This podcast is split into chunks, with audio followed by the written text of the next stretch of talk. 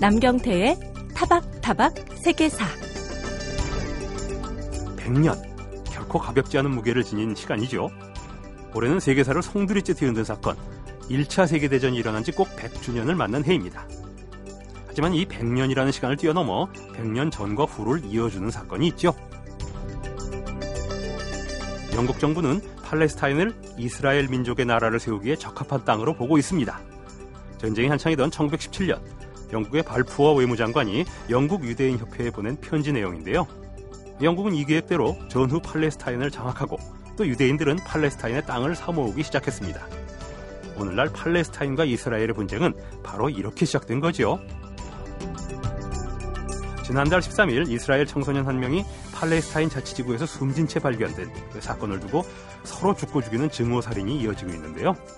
역사는 한순간의 오판으로도 이렇게 큰 비극을 낳을 수 있다. 자, 이런 생각을 하니 등골이 오싹해지는 느낌이 드는군요. 타박타박 세계사 오늘 열겠습니다. 전 진행자 남경태입니다.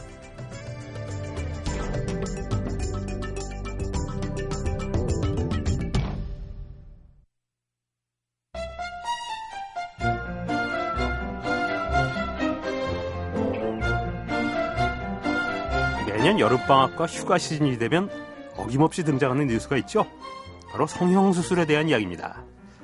방학과 휴가를 이용해 성형수술을 하려는 그 환자들로 강남의 성형외과들이 북새통을 이룬다. 이런 소식은 익숙한 얘기가 된 지 오래지요? 자, 그럼 우리는 언제부터 성형공화국이라는 불명예를 안게 되었을까요? 또 인류는 언제부터 성형수술을 해왔던 걸까요? 오늘 그래서 생각난 역사 이야기에서 그 의문을 풀어보도록 하겠습니다. 자, 서울대병원 의학역사문화원 최은경 연구교수님 스튜디오에 모셨습니다. 안녕하십니까? 예, 안녕하십니까? 성형수술 안 하셨죠? 네. 예, 저는 안 했습니다. 그냥 여쭤봤습니다. 예, 예. 그 현대 성형외과 의사들은 사실 성형외과 하면 꼭 현대 의학일 것만 같은데 예. 그렇지도 않은 것 같아요. 보니까 현대 성형 어쨌든 현대 성형외과 의사들은 성형 수술의 역사가 무려 기원전 600년이다. 음, 그럼 뭐 한 2000년, 3000년 가까이 된 거 아니겠습니까? 음, 음, 예. 또 인도에서 시작됐다. 이렇게 예. 구체적으로 말을 하는데요.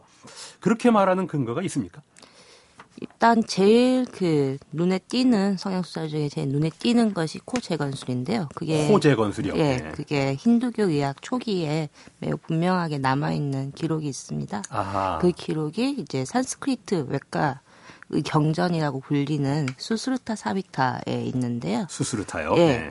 그 기록에 따르면 이제 피부를 이제 따로 떼서 국소적으로 그 코에 덮습니다. 예. 그 코에 덮어서 이거를 나중에 코로 재건하는 그런 방식을 기록을 분명히 하고 있기 때문에 어허. 현대의 성형 수술에서 제일 중요한 게 이제 피부를 이렇게 이식하는 방법들이거든요. 예. 그거를 그래서 되게 유명한 걸로 중요한 걸로 이렇게 예. 기록을 하고 있고요. 어, 마찬가지로 근데 인도에서는 굉장히 오래 전부터 어 거의 고대 설화에 어, 코를 재건했던 어떤 그런 기록이 있습니다. 예. 그러니까 뭐 누가 굉장히 나쁜 음모에 걸렸는데 나쁜 음모가 밝혀져서 그 사람이 나중에 어, 코가 잘리는 형벌을 받는데 그거를 아하. 음, 코를 재건하게 했다 이런 식의 기록이 어, 옛날 설화에 있습니다. 그래서 그런 것들이 어떤 인도 기원설을 어, 얘기하는 것이 아닌가라는 생각됩니다. 전 선생님께서 그 코 재건술을 대뜸 말씀하셔서 네, 아니 코가 그렇게 없는 사람들이 많은가 그랬더니 그쵸. 형벌로 네, 잘리는 경우가 많았군요. 네, 굉장히 그 고대 인도에서 그러니까 성형수술이 발달한 특별한 이유는 역시 예, 그런 처벌이 많았기 때문에 그런 그런 걸까요? 어떻게 된 걸까요? 예, 코가 처, 코를 자르는 게 처벌에 굉장히 중요한 경우들이 많습니다. 왜냐하면은 한 번이네요. 코가 지금도 그럴 수도 있겠지만 존중과 명성을 상징하는 것으로 어허. 많이 여겨졌습니다. 그래서 이 코가 잘린 사람은 천하고 불행한 존재로 사회에서 이제 내쫓겨야 되고 어 다시는 뭐 사회적인 존재로 이제 받아들일 수가 없는 예. 그런 것이었기 때문에 성적 방탕행위나 반항행위가 있으면은 이제 코 처벌로 코를 절단하는 거죠. 예. 그래서 이게 가장 최근까지도 어, 17세기, 18세기까지도 계속 이어져 왔었고요. 뭐 이집트에서도 뭐 유영지 이름이 코가 절단된 사람들의 가는 곳 이런 식으로 유영지 이름이 지어지기도 하고 뭐 인, 인도에서도 어, 코가 다 잘린 어, 어 죄수들을 도시를 이름을 코가 잘린 사람들의 도시 이런 이, 이름도 짓기도 아하. 했습니다. 그 우리나라 옛날 같으면 이마에다 낙인을 찍지 않습니까? 예. 아주 지독한 형벌로요. 예, 예, 예. 죽이지 않는 걸로는. 예. 그것도 일종의 이제 그 형벌이 취소가 되면 재건을 해야 되니까 성형 수술을 하는 건데 코 재건 수술보다는 그래도 이마가 나을 것 같습니다. 아, 그렇죠. 코 재건 수술은 좀 끔찍한 수술이네요. 예, 예, 끔찍하죠. 근데 제가 번역 일을 주로 하고 있는데 예. 그 10세기 전후에 비잔티움 제국, 동로마 제국에서도 예. 황제가 반역을 다 아, 반역을 당하면은 예. 코를 자르는 형벌이 있었더라고요. 예, 예, 예. 코가 멀쩡하지 않으면 제 위에 다시 오르질 못한답니다. 아. 그러니까 이제 이 황제를 예. 제 위에 오르지 못하게 하려고. 예. 근데 그게 뭐 비잔티움 동로마라 하면 그게 터키니까 예. 중동 지방하고 멀지도 않고 중동 지방, 예. 이슬람 지방, 서남아시아 인도부터 그 비잔티움 그 예. 동로마까지 쭉 그런 형벌이 있었던. 고대 보편적이라는 얘기였군요. 예, 그것도 보편적이었던 예. 것 같습니다. 아, 코를 자른다니 끔찍하긴 합니다. 어쨌든 인도와 직접적인 비교를 할 수는 없겠지만 지금 선생님 잠깐 말씀하셨지만 고대 이집트나 네. 로마 시대에도 성형 수술한 기록이 남아 있지 않을까 싶은데요. 예. 이집트에는 코 말씀을 잠깐 해 주셨고요. 예. 이집트 말고 이제 파피루 아 이집트랑 같은 어 이집트에서 파피루스에서 코를 복원하는 치료에 관해서 적어놓은 기록이 있습니다. 예. 그런 것들은 이제 잘린 코가 아니라 부러진 코를 이제 복원하는 방식이죠. 뭐 예를 들어서 낮아 코가 이제 코뼈가 부러져 있으면 이걸 복원하고 닦아내고 뭐 그런 음. 거고 히포 히포크라테스도 그런 식의 시술을 예, 적어놓은 적이 있습니다. 자기의 예. 저, 저서에서 그리고 비슷하게 이제 로마의 되게 유명한 의사인 셀수스 같은 경우에 이 자신 저서에서 미수가 귀를 고치는 것 이런 것들을 적어두기도 했고요. 아, 귀 성형이군요. 네, 그것도 비슷하고 또 이 사람이 중요한 게 이 피부를 어, 비- 기하학적 모양으로 잘라서 이것들이 이제 같이 매치가 되게 손상 부위랑 그렇게 해서, 해야지 잘 복원된다 이렇게 기록을 예. 남겼습니다. 그래서 이런 것들은 현재 성형외과의 상식 중에 하나입니다. 여러분 제가 아까도 말씀드렸지만 성형수술 하니까 무슨 네. 현대의학의 산물인 것처럼 알고 건 있는데 사실은 코가 잘리고 귀가 잘리고 이런 네. 건 고대에도 있었으니까요. 네, 당연히 그것을 있습니다. 복원하기 위한 수술들이 네. 당연히 성형수술의 역사도 그만큼 오래됐다고 할 수밖에 없네요. 네. 자, 그 역사를 쭉 살펴보고 있는데 의학사에서는 16세기 이탈리아 의사인 가스파르 탈리아 코즈를 근대 성형외과의 아버지다. 물론 히포크라테스 같은 고대 의사도 있습니다만 음, 예, 예, 예. 근대 성형외과의 아버지다. 이렇게 부른다고 해요. 예, 예. 이렇게 할 만한 그 이 사람이 그런 게 있습니까? 음, 제 생각에는 어 근대 성형외과 아버지까지는 아니더라도 어떤 성형외과 술 자체가 유럽에서 꼽히게 하는 되게 중요한 어. 역할을 했을 것 같아요. 16세기면 이제 르네상스 시대. 예, 르네상스 시대고 이때가 이제 인도식 코 재건법이 아랍어로 번역이 되고 그게 다시 이탈리아 르네상스 도시들한테 이제 아하. 전파가 됐을 시기입니다. 그래가지고 어 이탈리아 사람들이 코 재건법을 알게 됐는데 이 원래 아까 인도식 코 재건법은 바로 옆에 있는 피부로 이식하는 방법이라고 했잖아요. 예, 예. 근데 그게 아니라 고- 멀리 있는 피부, 그러니까 팔 같은 거를 이제 어, 오- 안 보이는 한쪽- 부분. 안 예. 보이는 부분을 그 이렇게 코에 대가지고 몇 달 동안 두게 해서 결국 코에 다시 피부가 붙게 하는 예. 방법을 썼습니다. 그게 원입 피판이라고 연- 용어로는 부르는데요.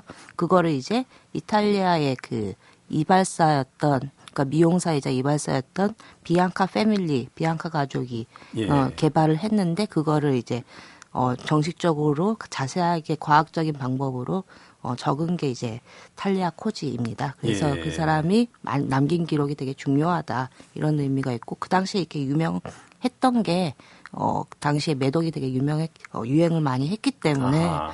매독으로 코가 낮아진 경우가 많습니다. 그래서 또 뭐 결투로 이제 음. 귀족들이 코가 다치는 경우도 있었기 때문에 이 되게 이 역시 코가 문제네요. 예, 코를 재건을 하는 게 굉장히 중요했고 뭐 예. 그랬던 것들이 있었던 것 같습니다. 뭐 지금까지 뭐 고대에서 근대까지도 이- 그 르네상스 시대까지도 네. 성형은 필요성에 의해서 한 거지 뭐 네. 미를 위한 성형은 네. 확실히 뭐 나중에 말씀해 주시겠지만 더 현대고 네. 확실히 필요에 의한 성형이 많았네요. 네. 피부 이식 같은 개념도 그렇고요, 사실. 피부 이식은 그런 개념에서 먼저 시작됐다고 예. 볼수 있죠. 예. 그리고 16세기의 이탈리아 의사를 썩 내키시지 않는 말투시긴 하셨습니다. 뭐 근데 사실 뭐 이, 예. 이분도 이제 두 가지 계통이 있네요. 아라비아를 예. 통해서 그 서유럽에 과학이 많이 전래되지, 않- 전래됐지 않습니까? 예, 예. 아라비아 계통과 그 비앙카 패밀리가 가- 예. 개발한 예. 두 가지를 이용해서 서유럽에서 자체로 발달한 성형수술 예. 이렇게 나왔습니다.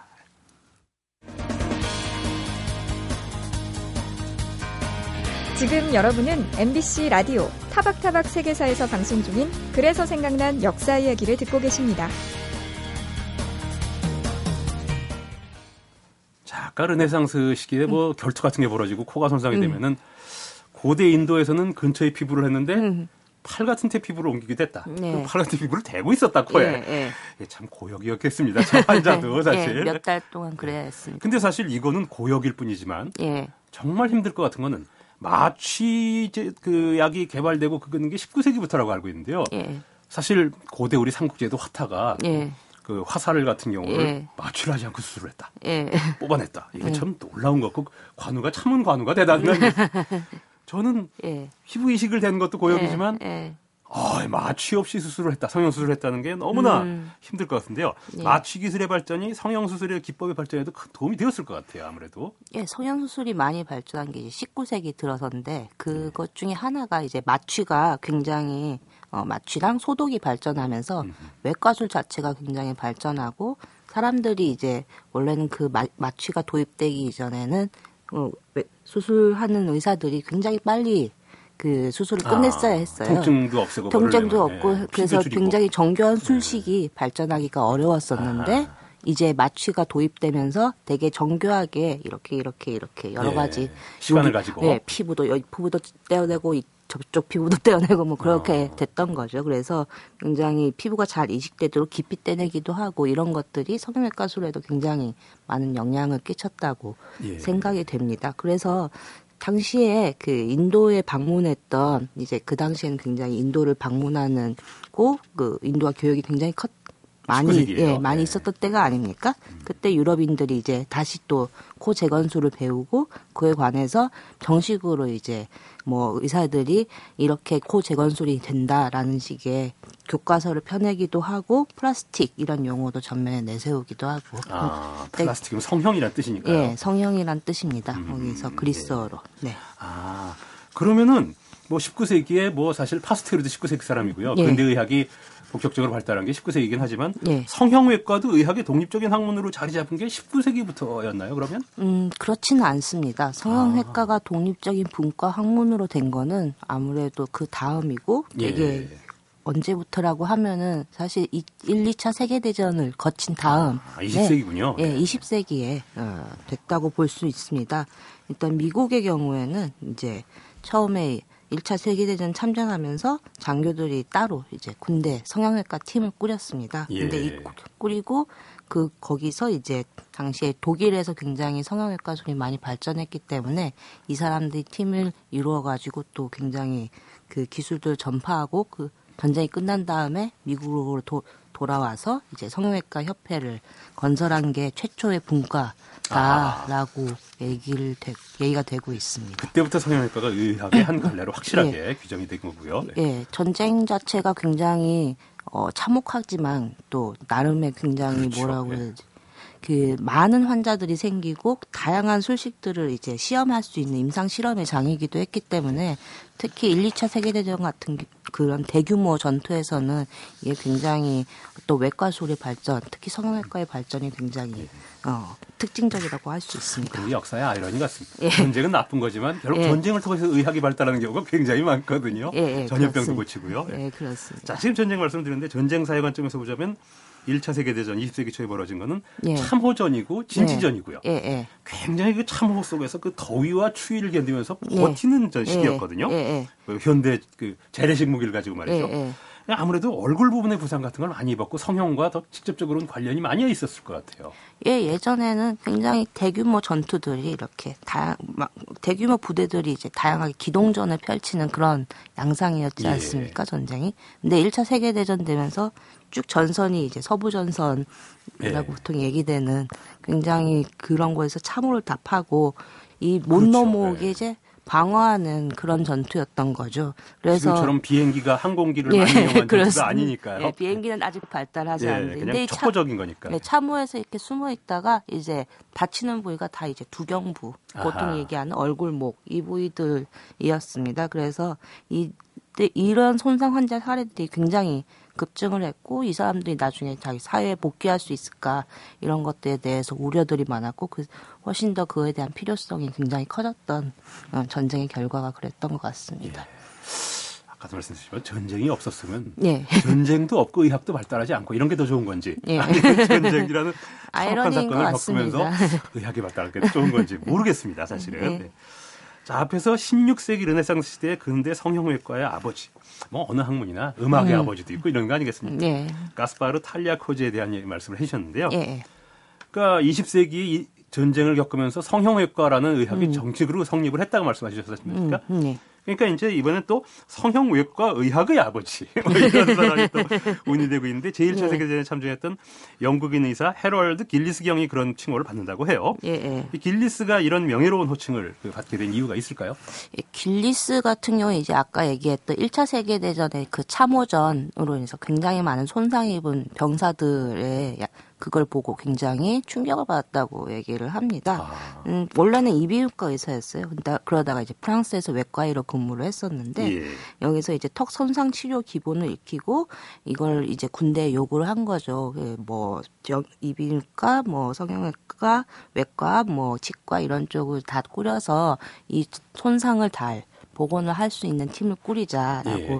했고 그래서 1917년에 시드컵에서 전문 병원 안면 1차 대전 중이네요. 말미쯤 예, 예. 되겠네요. 말미쯤에 예. 그 병원을 설치를 해서 거의 만 천 건 이상의 수술을 하고 그걸 일일이 또 다 기록을 하고 사진을 찍고 전문가들이 이제 자세하게 어떤 술식 어떤 기술들을 했다 이런 것들 기록하게 했습니다. 예. 이게 굉장히 큰 아카이브로 남아 있고 그 사람이 이제 키운 제자들이 현대 성형외과 학의 아버지 까지도 예. 이렇게 된 거죠.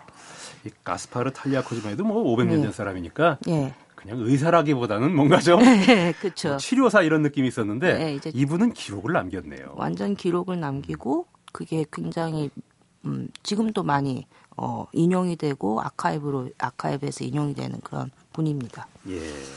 그러니까 이런 분들이 의, 의학도 네, 순전히 과학 적인 이론도 중요하지만 역시 예. 인상이 중요한 것 같습니다. 이런 예. 사례들이 많이 쌓이고 기록을 남긴 분들이 많기 때문에 예, 지금 이제 의학 그 예. 훨씬 발달한 의학으로 정립할 수 있지 않았나. 뭐 예. 어느 의학 분야나 마찬가지겠지만요. 예. 예, 그렇습니다. 네, 지금까지 서울대병원 최은경 연구 교수님 모시고 고대부터 예, 수천 년을 왔습니다. 1차 예, 대전까지 왔습니다. 기원전 600년 인도부터 20세기 초까지 한 2700년 정도의 성형수술의 역사를 쭉 살펴봤는데요.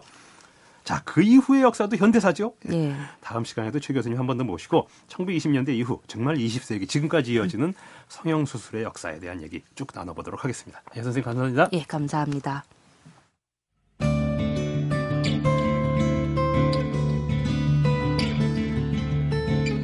그 사람 그 사건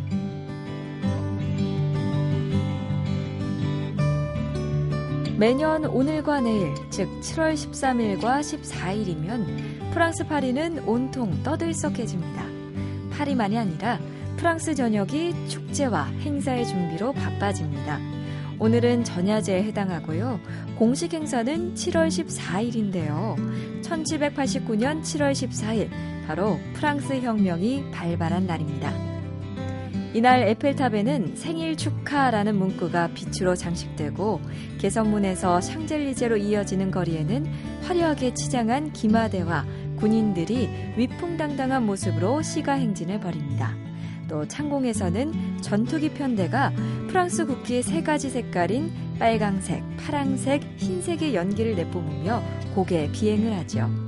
이날 프랑스의 모든 미술관과 박물관은 무료 입장이고요. 밤에는 도심에서 불꽃놀이가 벌어집니다. 시민들은 일제히 거리로 나와 서로 인사를 나누고 축제 분위기 속에서 하루를 즐기게 됩니다. 225년 전 7월 14일 아침 파리 시민들은 바스티유 감옥을 습격하고 수감자들을 해방시켰습니다. 당시 수감자는 겨우 7명 뿐이었는데요. 그것은 앙시행 레짐, 즉 낡은 체제를 끝장내고 새로운 공화국 프랑스를 탄생시킨 신호탄이었습니다. 지금 프랑스 혁명 기념일을 맞아 에펠탑에 생일 축하라는 문구가 새겨지는 이유는 그 때문입니다. 파리 시민들은 1789년 그해 연초부터 분위기가 심상치 않았습니다. 국왕 루이 16세는 자신의 필요에 따라 삼부회를 소집했다가 거기에 참여한 평민들의 발언권이 커지자 금세 삼부회를 폐지시켜 버렸습니다. 분노한 시민들은 무력 시위로 돌아섰고 이에 필요한 무기를 바스티유 감옥에서 얻으려 했습니다. 결국 이것이 프랑스 혁명의 역사적인 출발을 알린 사건이 된 겁니다. 프랑스 혁명은 처음의 이념처럼 토지 일관, 자유, 평등, 박애의 정신을 세계 만방에 퍼뜨리지 않았습니다. 국왕을 처형하고 시민들의 손으로 공화정을 열었으나 결국 역사의 시계추를 되돌려 유럽을 제국으로 만들고자 한 나폴레옹에게 정권을 허락하죠. 하지만 그날 파리 시민들의 순수한 혁명의 열정이 분출하지 않았더라면 이후 인류의 역사가 크게 퇴보했으리라는 것은 분명한 사실입니다. 그 사람 그 사건 아나운서 김초롱이었습니다.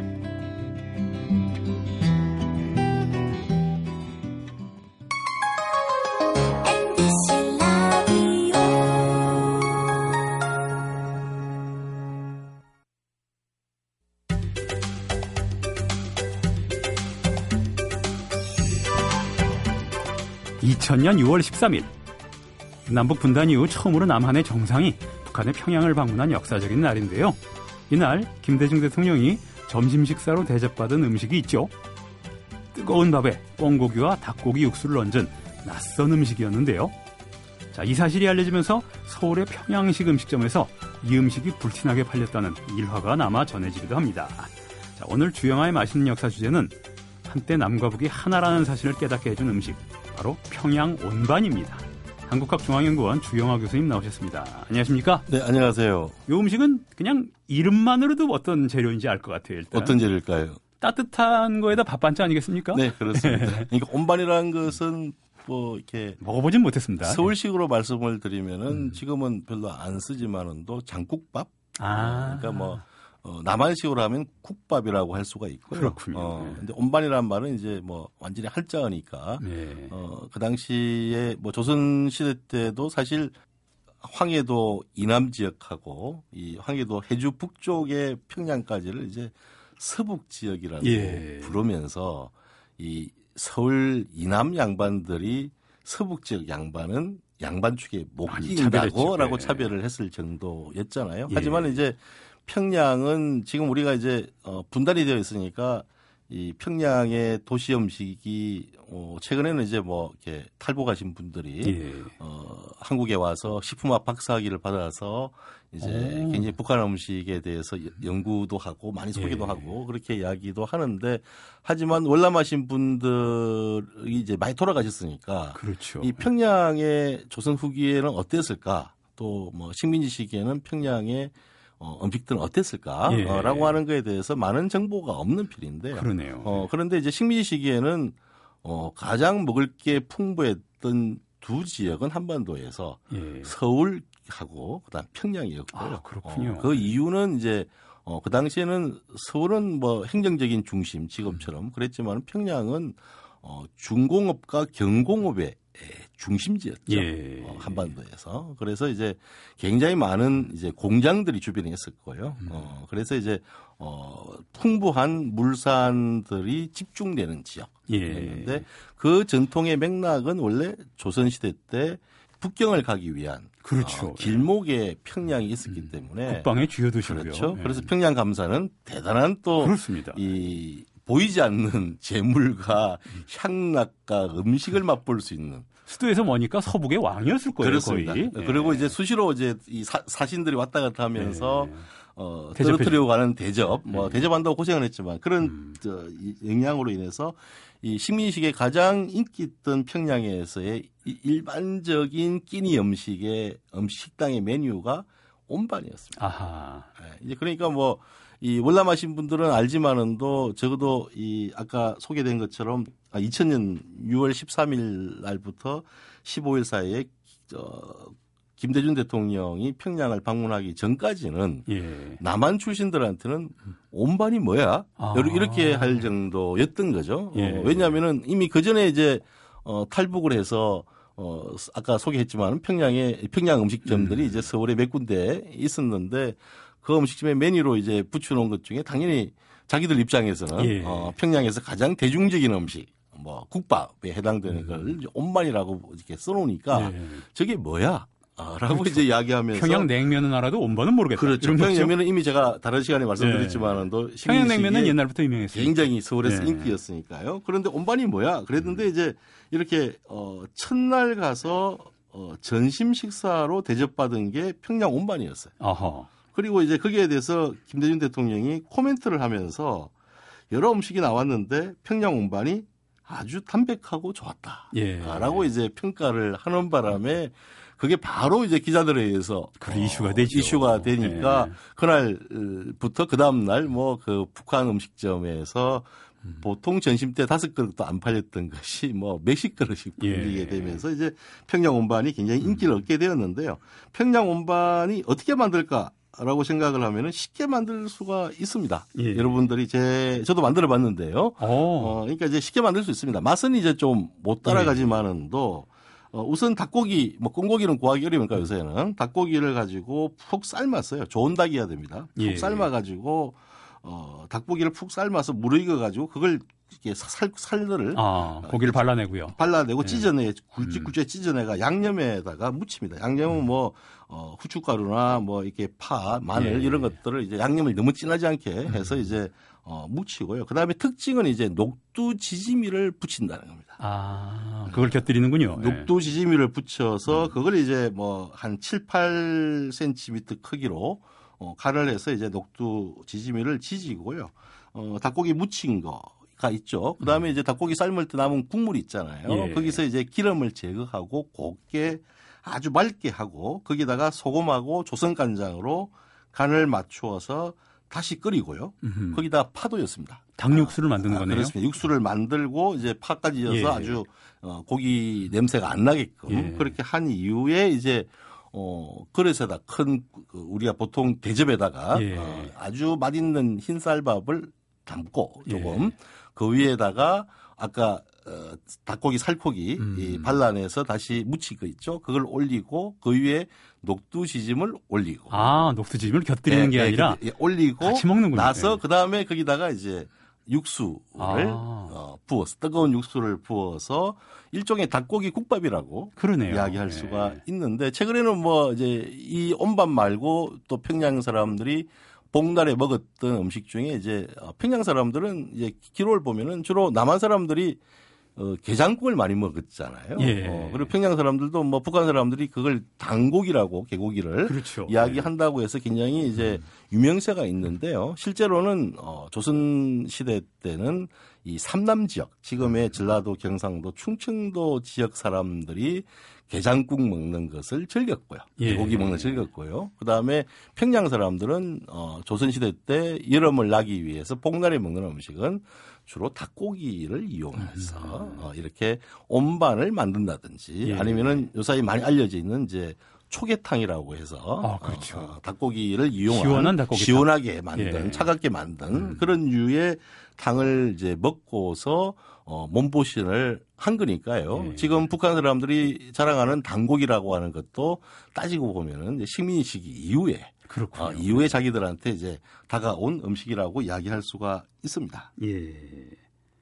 참 특이한 거는 어쨌든 뭐 다른 거는 국밥이라고 할 수 있는데 녹두지짐이를 올린다는 거는 정말 특이한 발상인 것 같아요. 어, 그것은 이제 실제로 그 예전에 제가 비빔밥 이야기할 때도 조선 후기 비빔밥에도 어, 지짐이가 올라가거든요. 예. 그러니까 이제 냉면에도 원래 지지, 녹두 지짐이가 올라가기도 하고요. 아. 그래서 이제 지금은 뭐 이렇게 편육이 올라가지만은도 예. 어, 녹두지짐이가 올라가서 사람들한테 밥을 먹으면서 약간의 남의 살을 먹는 느낌을 그 녹두지짐이를 통해서 예. 비록 고기는 없지만은도 예. 그런 걸 통해서 이제 먹을 수 있으니까 어 지금은 이제 그렇게 안 먹고 어 우리가 담백하게 먹는다 하지만은도 굉장히 특- 이 조선시대 일반적인 요리법이었던 것이죠. 예. 그래서 그런 면에서는 이제 복날을 앞두시고 댁에서 직접 한번 평양 온반을 만들어 어, 음. 보시면서 음. 이 남북 분단에 이 지금 꽉 막혀 있는 음. 이 소통 안 되는 어, 둘 간의 관계를 한번 생각해 보시면은 예. 초복을 또 새롭게 보낼 수 있지 않을까 생각합니다. 교수님 말씀해 주신 이 레시피는 뭐 저도 따라할 수 있을 정도로 쉽거든요. 아까 말씀하셨듯이 맛은 끝까지 흉내는 못 내더라도 기본적으로 온반을 먹는다. 이런 맛은 집안에서도 할수 있지 않을까 이런 생각이 듭니다. 자, 지금까지 평양 냉면에 못지않게 지금 유명해진 평양 온반의 역사에 대해 말씀해 주신 분 주영아 교수님이었습니다. 이 말씀 감사합니다. 네, 고맙습니다.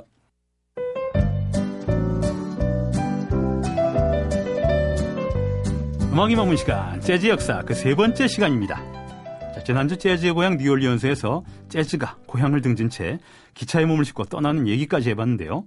자, 미국 남부에서 기차에 오른 그 재즈는 과연 어떤 역에서 내려 또 어떤 역사를 썼을까요? 잠깐 예고해 신 적이 있지만 오늘은 그 답을 충실히 주실 분입니다. 재즈 평론가 김현주 씨 모셨습니다. 안녕하십니까? 안녕하세요. 자, 재즈를 의인화해봤습니다. 그렇죠. 기타를 타고 북상을 하기 시작했습니다. 그렇죠. 어, 악기를 짊어진 연주자들이 재즈의 운명을 그 당시에 짊어진 꼴이었는데, 뭐 그 당시 사람들은 그건 몰랐겠죠. 그러니까 우리 어디 연주할, 연주할 데 없나, 음흠. 뭐 어디 가면 뭐 무대 없나, 그냥 생업을 위해서 살았던 사람들이니까 어, 그들이 떠나갔습니다. 어, 그들 사이에서 소문이 돌았어요. 뉴욕에 가면은 일자리가 많다더라. 뉴욕에 가면은 술집도 많고 거기 뭐 이렇게 뭐 방송국도 뭐 열리고 뭐 저고 저쩌고 해가지고 뉴욕으로 가자. 예. 그래서 이제 연주자들이 그 뉴올리언스의 술집들이 다 문을 닫았으니까 다 모여가지고 짐 싸가지고 내일 아침에 우리 어 기차역에 모여서 뉴욕 가자. 그래가지고 내일 아침 새벽에 5시에 모이자 했어요. 그래서 예. 다음날 돼서 이제 모였습니다. 가가지고 표를 살라고 그랬더니 뉴욕행 표 우리 다섯 명인가 다섯 장 주시오. 근데 뉴욕행 기차가 없대는 겁니다. 티켓이. 왜 없습니까? 그랬더니 뉴욕에까지 뉴올리언스에서 뉴욕까지는 어 글쎄요 이제 미국의 지도를 연상해 보시면 되겠지만은 뉴올리언스는 제가 지지난주에 말씀드린 것처럼 미국 남부 가운데 있고요. 해안을 따라 쭉 가야 될 것 같아요. 그렇죠. 그러니까 오른쪽으로 이렇게 돌아가지고 뉴 잉글랜드 지역, 미국 예. 동부 쪽으로 가야 되는데 그 중간에 산맥이 있죠. 아, 그래서 그 당시에는 산맥을 뚫을 정도, 터널을 만들 정도의 없었군요. 기술력이 네. 없었습니다. 그래서 그러면 어떻게 하면 뉴욕에 갈 수 있냐? 아 여기서 바로 곧이곧대로 위로 올라가라. 그럼 거기 시카고가 있다. 아. 일단 거기서 하루 자고 어 뭐 하루 자는 정도는 아니었을지 모르 예. 이틀 잤을지 모르겠지만 하루 자고 거기서 다시 티켓을 사서 뉴욕으로 가라. 음흠. 그렇게 하면 니네 뉴욕 갈 수 있다. 예. 알았습니다. 시카고 티켓을 그럼 다시 장 주시오. 했던 겁니다. 예. 그래가지고 뉴올리언스에서 기차를 타고서 연주자들이 시카고까지 가가지고 내렸는데 밤늦게 내렸어요. 음. 밤늦게 내리니까 주변은 칠흑같이 까맣기나 하고 어, 배고파 죽겠는데 어디 가서 밥 먹어야 되나. 그렇죠. 낯선 곳에서. 그렇죠. 네. 근데 어디선가 음악 소리가 들리는 겁니다. 근데 가봤더니 웬걸 그 시카고역 근처에 있는데도 많은 술집이 있었던 것이고 음. 연주할 공간이 있었던 것이죠. 바로 거기가 시카고에 어, 지금도 있는 유니언 스테이션이라는 역이고 지금도 그 주변은 클럽들이 꽤 있습니다. 아. 어, 그래서 거기에서 재즈는 약 10여 년을 머물렀어요. 아. 근데 뉴욕으로 즉각 가지 않고요. 예, 뉴욕으로 즉각 가지 않았던 이유는 1910년대 말 20년대 초까지 시카고가 미국 문화의 중심지였습니다. 아. 그렇죠. 예. 그래서 찰리 채플린도 거기에서 영화를 많이 만들었고 금주법도 유명했고요. 그만큼 그렇습니다. 환락과 유흥이 많았다는 얘기죠. 바로 그 부분이죠. 어, 시카고라는 도시는 참 묘한 도시입니다. 예를 들어서 어, 뭐 뉴욕 또 뭐 좀 그렇긴 하죠. 보스턴 같은 굉장히 오래된 도시들, 뉴 잉글랜드 쪽에 오래된 도시들을 가보면은 유럽 티 나는 도시들. 그렇죠. 길이 꼬불꼬불합니다. 음. 근데 시카고는 올라가서 높은 데 올라가서 보면은 완전 바둑판이에요. 어. 그게 어 19세기 말에 대화재가 일어나서 도시가 홀랑 탔습니다. 아. 그래서 계획 도시로서 그렇죠. 수 있었군요. 도시 계획을 새로 했어야 되고 그러다 보니까 오늘날 시카고는 세계 건축의 중심지죠. 그러니까 약 100여 년 전에 도시를 다시 건설을 하고 전체적인 구획 정리를 다시 하고 건물을 새로 올리고 그러다 보니까 전 세계적으로 건축에 내로라 하는 사람들이 다 몰려들었습니다. 예. 그러다 보니까 노동력도 자연스럽게 그렇죠. 따라왔고요. 그래서- 활발한 신흥 도시입니다. 그러니까. 그렇죠. 예. 그래서 1920년대 재즈가 시카고 어, 뉴올리언스를 떠난 재즈가 시카고에 머물렀던 것은 역사적인 배경 때문에 자연스러운 현상이었던 겁니다. 음. 예. 곡을 하나 들어보죠. 뉴올리언스 출신이면서 아마 이 이름은 다 기억하실 것 같은데요. 루이 암스트롱이라고 하는 trumpeter 또 가수이기도 음. 그분도 하죠. 뉴올리언스 출신이군요. 그렇습니다. 똑같이 루이 암스트롱도 뉴올리언스에서 기차를 타고 시카고로 갔습니다. 아. 그래서 시카고에서 대스타가 됐죠. 1927년에 녹음한 Hotter Than That 그것보 예. 직역하면 그것보다 뜨거워라는 곡입니다. 어, 일단 앞부분 한번 조금 들어보시죠.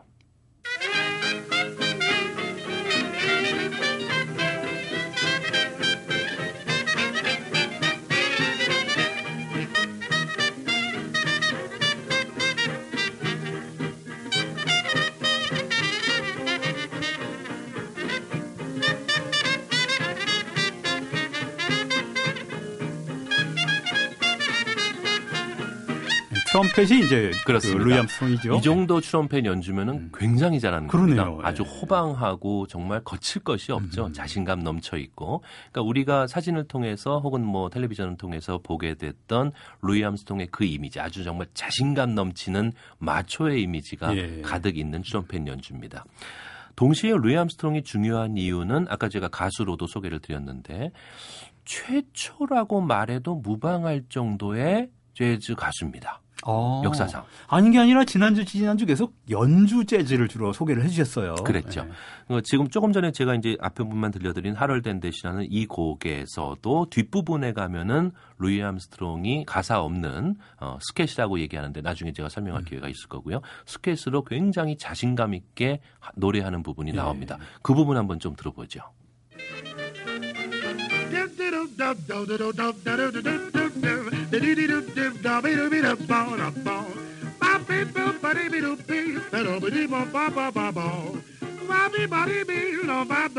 이분은 젊을 때부터 이런 목소리였군요. 젊은 때부터 했습니다. 그러니까 이게 20대 때 목소리인데 예, 아유, 애초부터. 도대체 어린 시절을 어떻게 보냈는지 예. 목소리가 하죠. 근데 굉장히 매력이 있죠. 그러네요. 예, 그래서 어, 시카고로 대부분의 뉴올리언스 출신 연주자들 중에서 좀 난다긴다 하는 연주자들은 다 시카고로 이주를 했고요. 시카고에서 1920년대 초중반을 거치면서 스타로 스타덤에 올라온 사람도 많았고 예. 어, 아까 말씀드린 것처럼 시카고는 그런 식의 문화적 배경이 있었기 때문에 재즈가 큰 성황을 누릴 수가 있었죠. 예. 그런데 결과적으로는 시카고를 떠나서 또 10여 년이 지나서는 결국은 뉴욕으로 갔습니다. 음. 거기에는 또 다른 역사적인 배경이 있기는 한데 예. 그 얘기는 이제 다음에 드리도록 하고 어, 루이 암스트롱과 함께 시카고 재즈를 대변하는 또 한 명의 트럼페터가 있어요. 음. 어, 이 친구는 백인이고 그러니까 예. 독일계 백인입니다. 빅스 바이더벡이라고 하는 독일계 백인인데 이 친구는 어, 연배가 이제 루이 암스트롱보다 조금 밑이기는 한데 예. 어쨌든 고등학교 때부터 재즈에 빠져가지고 재즈를 연주하고 싶어서 아주 안달이 났었어요. 그리고 뉴올리언스에서 전해 듣는 아 거기 뉴 루이 암스트롱이라고 하는 대단한 친구가 있는데 뭐 이러면서 그러니까 자기도 그렇게 되고 싶었던 것이죠. 그렇겠죠. 예. 그런데 빅스 바이더벡은 아버지가 굉장히 엄격하셔가지고 지금도 그 고등학교는 있는데요. 그 고등학교는 지금도 때립니다.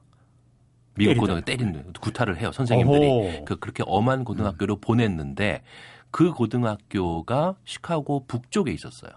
근데 부모님은 어 시카고가 그 당시에 재즈의 중심지였던 걸 모르셨던 거죠. 예. 그래서 빅스파이더백은 매일 밤 학교 담을 넘어서 가다가 어느 날은 내려가서 올라오지 않았습니다. 예. 그래서 역시 시카고 시내에 있는 클럽을 중심으로 활동하면서 또 스타가 됐죠. 어, 빅스 바이더벡의 연주를 오늘 끝으로 제가 준비를 하도록 하겠습니다. 예. 어, 상대적으로 보면 루이 암스트롱의 연주보다는 훨씬 나긋나긋하고 여리고 같은 섬세하고 트럼펫인데요. 그렇습니다. 섬세하고 그러니까 아마 그런 부분 비교해서 들어보시면 좋을 것 같습니다. 자, 잠시 광고 듣고 와서 이 음악 듣겠습니다. 자, 오늘 뭐 방송 끝곡은 이미 예고해 주신 대로 빅스 바이더벡의 음악인데요. 예. 그러면 이제 곡명도 소개해 주시고. Riverboat Shuffle이라는 곡인데 음. 다만 빅스 바이더벡은 자기가 작곡을 많이 하진 않았습니다. 예. 그러니까 연주자로서는 굉장히 성공을 했는데 근데 그러다가 참 아픈 역사를 지녔죠. 서른이 되기 전에 요절을 했는데 아. 술병이 나서 요절을 했어요. 이유인즉슨 아버지가 끝 끝내 자신의 어떤 캐리어를 재즈 연주자로서 경력을 쌓아가는 걸 반대했습니다. 예. 그걸 나중에 알게 되고 충격을 받아서 아버지와의 갈등 때문에 마음이 너무 아파서 술로 달래다가 결국 술병으로 세상을 떠났습니다. 참 옛날 음악가들도 그런 게 많았지만 음악적 재능이 얼마나 소중한 겁니까? 그렇죠. 왜 부모님들은 자기 자식의 남들이 안 가진 그런 탤런트를 인정해 주시지 않는지 모르겠어요. 지금도 그런 일이 있다면 진짜 없길 바랍니다. 사실 지금도 있습니다. 맞습니다. 자,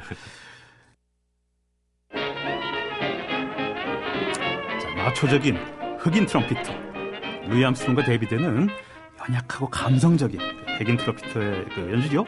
자, 지금까지 먼 김어문 시간에 재즈 평론가 김현주 씨였고요. 저희는 이 곡 들려드리면서 오늘 방송 마치도록 하겠습니다. 김현주 씨 감사합니다. 감사합니다. 지금까지 타박타박 세계사 진행의 남경태, 연출의 고성호, 구성의 김성환, 아나운서 김초롱, 엔지니어 권석원이었고요. 저는 다음 주 일요일 오전 7시 10분에 다시 찾아뵙겠습니다.